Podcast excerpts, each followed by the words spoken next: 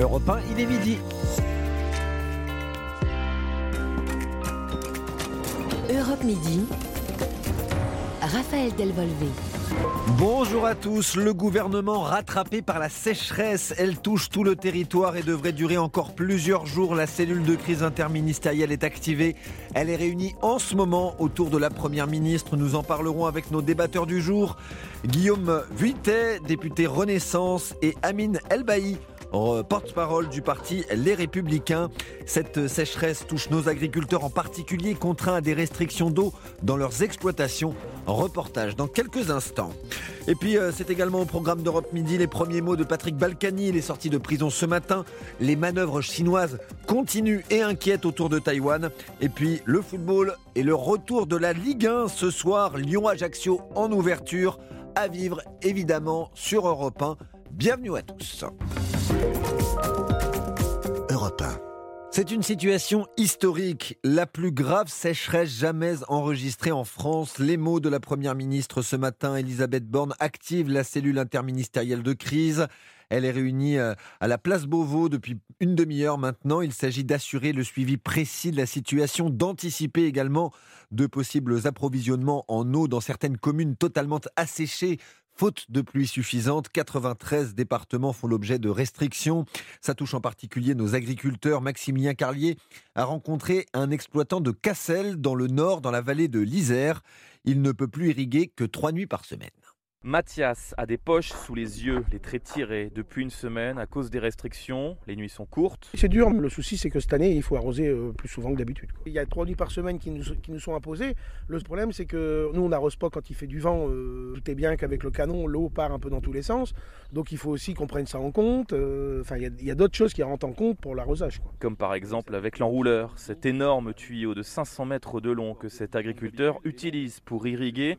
Il faut tout le temps être sur le qui-vive. C'est la surveillance qui demande qu'on se lève la nuit, parce qu'il peut toujours arriver quelque chose. Sur ce type de machine, il peut une, une courroie qui peut casser, ou, ou, la sécurité qui se met pas en route, ou donc vous arrosez au même endroit. Donc euh, en fait, vous faites pire que mieux. Hein. vous, vous abîmez plus la culture qu'autre chose en fait. Et pour ces légumes, ce maraîcher prend l'eau d'un bassin qu'il a rempli cet hiver. Il lui reste de quoi irriguer une semaine, pas plus.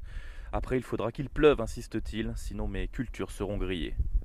Maximilien Carlieu, Europe 1. Autre signe traduisant le caractère exceptionnel de cette sécheresse, ces cours d'eau presque à sec et empêchant nos loisirs d'été. Thibaut s'est rendu dans la Drôme sur une base nautique où les activités sont nettement réduites, voire impossibles. Canoë-kayak retourné face contre terre, gilet de sauvetage accroché sur un montant en bois. Tout restera au sec cet été. Pas de balade de fraîcheur pour ces touristes frustrés. Chaque année, je vois les canoës passer. Je me dis, ah non, mais c'est trop bien. Cette année, j'en fais. Et ben, il n'y a pas moyen. On ne peut pas passer. Il y a des cailloux euh, partout. On barbole juste. Euh, bah, c'est dommage. Mais bon, après, vous voulez faire quoi? Bah, d'habitude, il y a quasi le double d'eau hein, en coulant. D'habitude, on fait au moins une sortie canoë. au moins une les grands, une les petits. Quoi. Dans cette base nautique, seul un parcours sur six est encore ouvert. Alors, beaucoup de voyageurs ont changé leur plan, raconte Nathalie Vernet, la propriétaire. Des groupes, des, centres aérés, des IME, et qui ne sont pas venus, hein, qui ont annulé les séjours. Un gouffre financier pour les comptes de l'entreprise. En ce moment, on varie entre 6 et 14 personnes par jour. Donc là, on, a une baisse de quasi 80-90% hein, de, de location par jour. Conséquence de cette période à vide, du personnel a dû être écarté pour la saison. Donc on a mis en chômage partiel euh, le moniteur canoë. Non, il n'était pas rentable, bien sûr. Et s'il est déjà trop tard pour espérer une remontée de la Drôme d'ici mi-août, Nathalie N'a qu'une peur que l'année prochaine soit toujours aussi sèche. À Vercheny, près de Montélimar, Thibaut Europe 1. Conséquence aussi sur le transport fluvial sur le Rhin. Les bateaux doivent s'alléger d'un tiers pour éviter les enfoncements, la profondeur d'eau étant trop faible. Très amaigri du corps et du visage, très affaibli dans sa démarche, Patrick Balkany a quitté la prison de Fleury-Mérogis ce matin. L'ancien maire de Levallois-Perret, condamné pour fraude fiscale, bénéficie d'une libération conditionnelle après six mois de détention.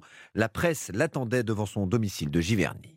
Je me sens surtout soulagé. La prison, c'est très dur. J'étais euh, isolé, c'est un enfer d'être là parce que ça hurle dans tous les sens, c'est très fatigant, on n'arrive pas à dormir. Pour un homme de, mon âge, c'est difficile. Voilà.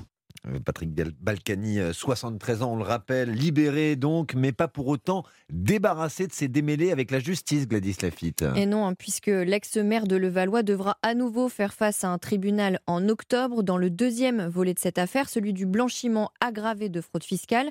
Il a été déclaré coupable, mais la durée de sa peine doit encore être tranchée, justement lors de cette audience, tout comme celle de son épouse Isabelle Balkany, elle aussi condamnée. Mais Patrick Balkany est aussi mis en cause dans deux autres dossiers qui lui valent deux mises en examen. La première pour détournement de fonds publics. Il est soupçonné d'avoir utilisé des chauffeurs payés par la ville à des fins personnelles. Et la seconde pour abus de biens sociaux et prise illégale d'intérêt. Une affaire qui concerne aussi d'autres protagonistes hein, sur fond d'usage détourné de locaux appartenant à la ville de Levallois. Ces deux enquêtes sont toujours en cours et parallèlement, il doit rembourser sa dette au fisc français qui s'élève à 4 millions d'euros. Merci Gladys Lafitte. L'actualité économique, le CAC 40 voit ses bénéfices bondir au premier semestre. 73 milliards d'euros plus 24% par rapport à la même période l'an dernier. Geoffrey Branger, le conflit en Ukraine joue évidemment un rôle déterminant dans ces résultats. Eh bien du côté des matières premières et de l'énergie, par exemple, la flambée des prix a dopé les résultats des entreprises du secteur. Total Energy a réalisé les meilleurs chiffres du CAC 40 sur le semestre avec plus de 10 milliards d'euros de bénéfices, suivi par le numéro 2 mondial de la sidérurgie, ArcelorMittal, qui a profité de la hausse des prix de l'acier. Il atteint près de 8 milliards d'euros de résultats depuis le début de l'année autre incontournable du CAC 40. Le luxe tire lui aussi son épingle du jeu malgré un ralentissement des ventes en Chine, là où les résultats sont généralement les plus importants. Les marques haut de gamme ont pu augmenter les prix sans perdre leur clientèle qui est peu impactée par l'inflation. LVMH, Kering et L'Oréal ont ainsi vu leurs bénéfices cumulés grimper de plus de 36% par rapport à 2021. Certains groupes ont tout de même vu leurs résultats chuter à cause de la guerre en Ukraine comme Renault ou la Société Générale qui ont dû se retirer de Russie, des pertes qui se comptent en plusieurs milliards d'euros. Geoffrey Branger, des bénéfices donc au CAC 40 malgré l'inflation et la crise énergétique. En revanche, les bouleversements du marché de l'énergie font très mal au déficit commercial français. Il atteint 71 milliards d'euros sur les six premiers mois de l'année, un trou d'air euh, particulièrement visible en juin plus de 13 milliards d'euros en un mois seulement. Trois nouveaux navires chargés de céréales ont quitté l'Ukraine ce matin, direction l'Irlande, l'Angleterre et la Turquie. L'accord conclu entre la Russie et l'Ukraine semble tenir bon pour le moment. À Taïwan, en revanche, très peu de bateaux peuvent quitter l'île. Taïwan, revendiqué par la Chine, sous blocus de facto, puisque Pékin, dans le sillage de la visite de la chef des députés américains, poursuit ses manœuvres militaires, des tirs de missiles notamment. Le département d'État américain parle désormais d'une escalade importante. À Pékin, Sébastien Lebelzik. Des avions de chasse et des navires de guerre chinois ont franchi aujourd'hui la ligne médiane du détroit de Taïwan, violant les eaux territoriales de l'île. Deuxième jour des exercices militaires et du blocus de Taïwan, les manœuvres qui mobilisent depuis hier des centaines d'avions, de navires et plusieurs dizaines de milliers de militaires chinois empiètent sur certaines des routes maritimes les plus fréquentées de la planète. Les gardes-côtes demandent aux porte-containers de contourner la zone et les compagnies aériennes doivent éviter l'espace aérien en raison notamment des tirs de missiles balistiques chinois au-dessus de Taïwan. Taïwan qui tente de calmer le jeu. Écoutez Tsai Ing-wen, la présidente taïwanaise. Nous ne sommes pas à l'origine des différends, mais nous défendrons résolument la souveraineté et la sécurité de notre nation en tant que rempart de la démocratie et de la liberté. Ces manœuvres pourraient vite dégénérer en conflit régional. Plusieurs missiles seraient tombés à moins de 400 km des côtes du Japon et Tokyo appelle à la fin immédiate de ces manœuvres, tout comme les États-Unis qui ont déployé une partie de la 7e flotte du Pacifique plus au sud, au large de Taïwan. Pékin, Sébastien Lebelzik, Europe 1. Et puis ce matin également, la Chine annonce son intention d'imposer des sanctions contre Nancy Pelosi et sa famille proche. La diplomatie chinoise n'a pas donné plus de détails. Vers un possible échange de prisonniers entre la Russie et les États-Unis, Washington le réclame et Moscou se dit prêt à en discuter après la condamnation à 9 ans de prison par la justice russe de la basketteuse américaine Britney Greener. Elle a été reconnue coupable hier de trafic de drogue. Raphaël Delvolvé sur Europe 1. C'est le jour J, la Ligue 1 reprend ce soir pour la plus grande joie des supporters de football et ils sont nombreux à être heureux de retourner au stade, comme à Angers où la boutique officielle du SCO a vu des fans s'équiper ces derniers jours, Charles Guyard. Alors là, on floque le numéro 7, Sofiane Bouffal. Dans la boutique officielle en centre-ville, Louis imprime le nom de l'attaquant d'Angers sur de nombreux maillots. Bien placé le flocage, ensuite on pose et la magie opère. L'opération ne prend qu'une quinzaine hein, de secondes.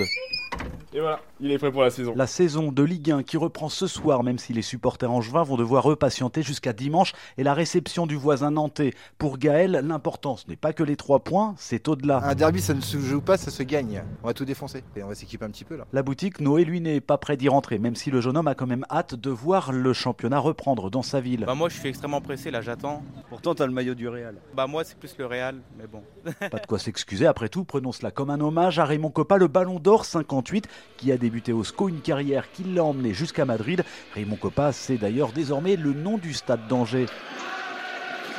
Un stade que Faisal est impatient de retrouver. Ah, clairement, je suis pressé que ça reparte là. On peut gagner, on a tout, tout ce qu'il faut. Angers qui a surtout la dalle, hein, la fameuse dalle angevine, celle qui ouvre l'appétit de Josué. Ça veut dire quoi la dalle angevine? Quand on a faim, quoi, on veut gagner à tout prix, manger à Ligue 1. Une Ligue 1 qui commence donc ce soir par la venue du promu Ajaccio sur le terrain de Lyon. Angers, Charles Guyard, Europe 1.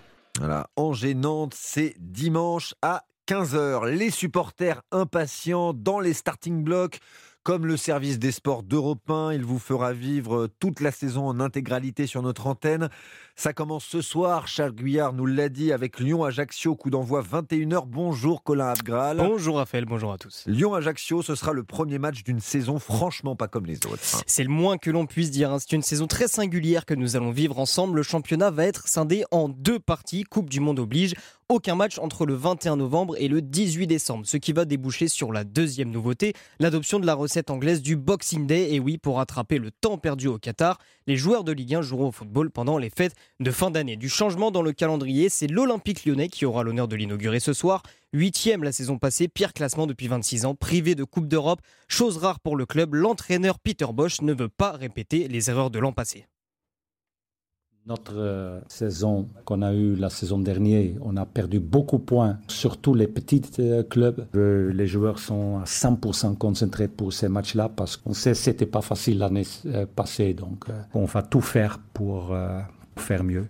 Et il faudra donc gagner face à Ajaccio, nouveau promu qui va devoir cravacher pour garder sa place dans l'élite car dès l'année prochaine, et c'est la dernière nouveauté, le championnat passera à 18, ce qui signifie que 4 équipes seront reléguées en fin de saison. Ouais, Colin, saison euh, spéciale effectivement, mais il y a des choses qui ne changent pas. Le PSG reste le grandissime favori. Et oui, on ne voit pas très bien qui peut concurrencer l'armada des stars parisiennes. Neymar, Messi, Mbappé devraient sans aucun doute mener le PSG à un 11e titre de champion, ce qui représenterait un record absolu dans l'histoire du championnat. Merci Colin, Colin Abgral que vous retrouverez régulièrement cette saison sur Europe 1. A kiss on the hand may be quite continental, but diamonds are a girl's best friend. Diamonds are a girl's best friend. Le diamant est le meilleur ami des femmes. Vous reconnaissez la voix de Marilyn Monroe. Difficile de passer à côté aujourd'hui. La voix de Marilyn Monroe s'est éteinte il y a tout juste 60 ans. Aujourd'hui, je vous recommande, tiens, cette série consacrée à Marilyn Monroe. Euh, dans les colonnes de nos confrères du Figaro. On apprend plein de choses passionnantes sur le mythe Marilyn Monroe. Vous écoutez Europe 1, il est midi passé de 13 minutes. À la plage ou au bureau, retrouvez la météo. Avec les 250 hôtels Kyriade, partez à la découverte de nos régions sur kyriade.com. Allez, la météo avec Anthony Kazmarek. Bonjour Anthony. Bonjour Raphaël, bonjour à tous. La canicule, la troisième de l'année, arrive à son terme. Place aux orages.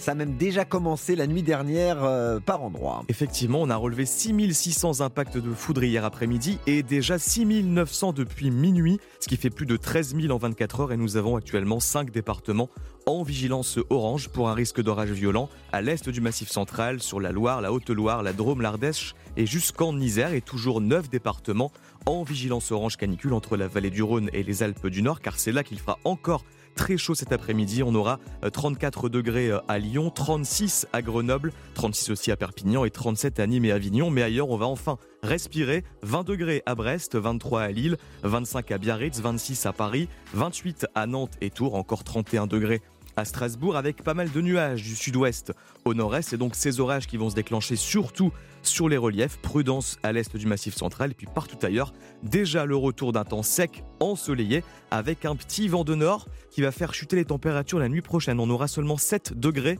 demain matin au réveil à Charleville-Mézières.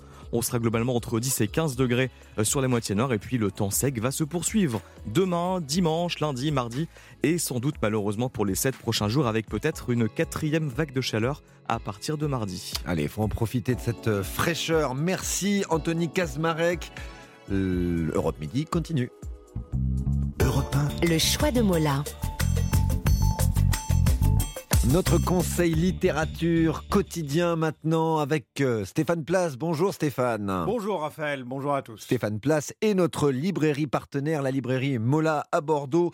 Stéphane, un auteur qui ne nous est pas inconnu aujourd'hui, Michel Bussy et son dernier roman. Oui, Les Nymphéas Noirs, Maman à tort, Le temps est assassin ou encore euh, Un avion sans aile. Ces dernières années, Michel Bussy s'est imposé comme l'un des auteurs à succès en France et à l'étranger, puisqu'il est traduit dans près de 40 pays. Aujourd'hui, ce géographe de formation, il a longtemps été prof d'université en Normandie, a décidé de s'offrir un incroyable voyage dans le futur, puisque ce roman Nouvelle Babel nous projette en 2097 et avec un outil tout à fait nouveau, la téléportation qui est possible pour chaque être humain. Enfin presque, c'est justement l'un des éléments de l'intrigue, je n'en dis pas plus. Polar, roman d'anticipation, l'histoire débute par l'assassinat de retraités qui vivaient tranquillement dans un petit coin de paradis. Le monde forme en fait une seule et même nation, et c'est dans ce cadre que trois policiers, un journaliste aux dents longues et une institutrice vont se retrouver dans ces investigations planétaires, puisqu'il suffit d'appuyer sur son TPC, c'est pas plus gros qu'une montre, pour aller d'un endroit à un autre sur la Terre. Roxane Le Mignon, libraire chez Mola. Quand j'ai commencé à lire, je me suis dit, bon, la téléportation, d'accord, ils peuvent se déplacer, mais après, ça a été déjà vu, ça a été déjà fait.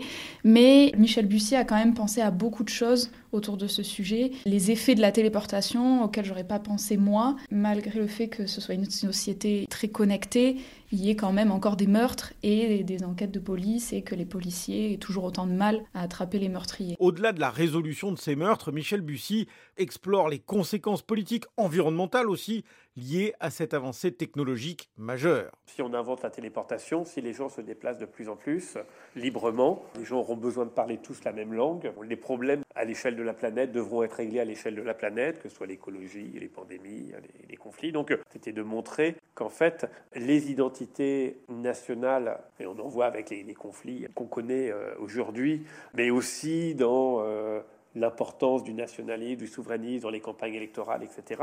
Tout ça, il y a quelque chose qui est de l'ordre du conflit permanent, presque de l'absurdité. Et donc l'idée que il y aurait un après, que c'est une situation qu'il faudra dépasser à un moment donné. C'est une utopie, mais c'est une utopie un peu réaliste si on considère l'évolution du monde. Les gens communiquent beaucoup plus, la mondialisation, non seulement économique, mais aussi des échanges existe et qu'elle existe beaucoup plus qu'il y a encore 100 ans. Et pas la peine d'être un adepte de science-fiction pour adhérer à cet univers imaginé par Michel Bussy, lecture facile et très distrayante. C'est bien noté, Nouvelle Babel de Michel Bussy, publié aux presses de la Cité.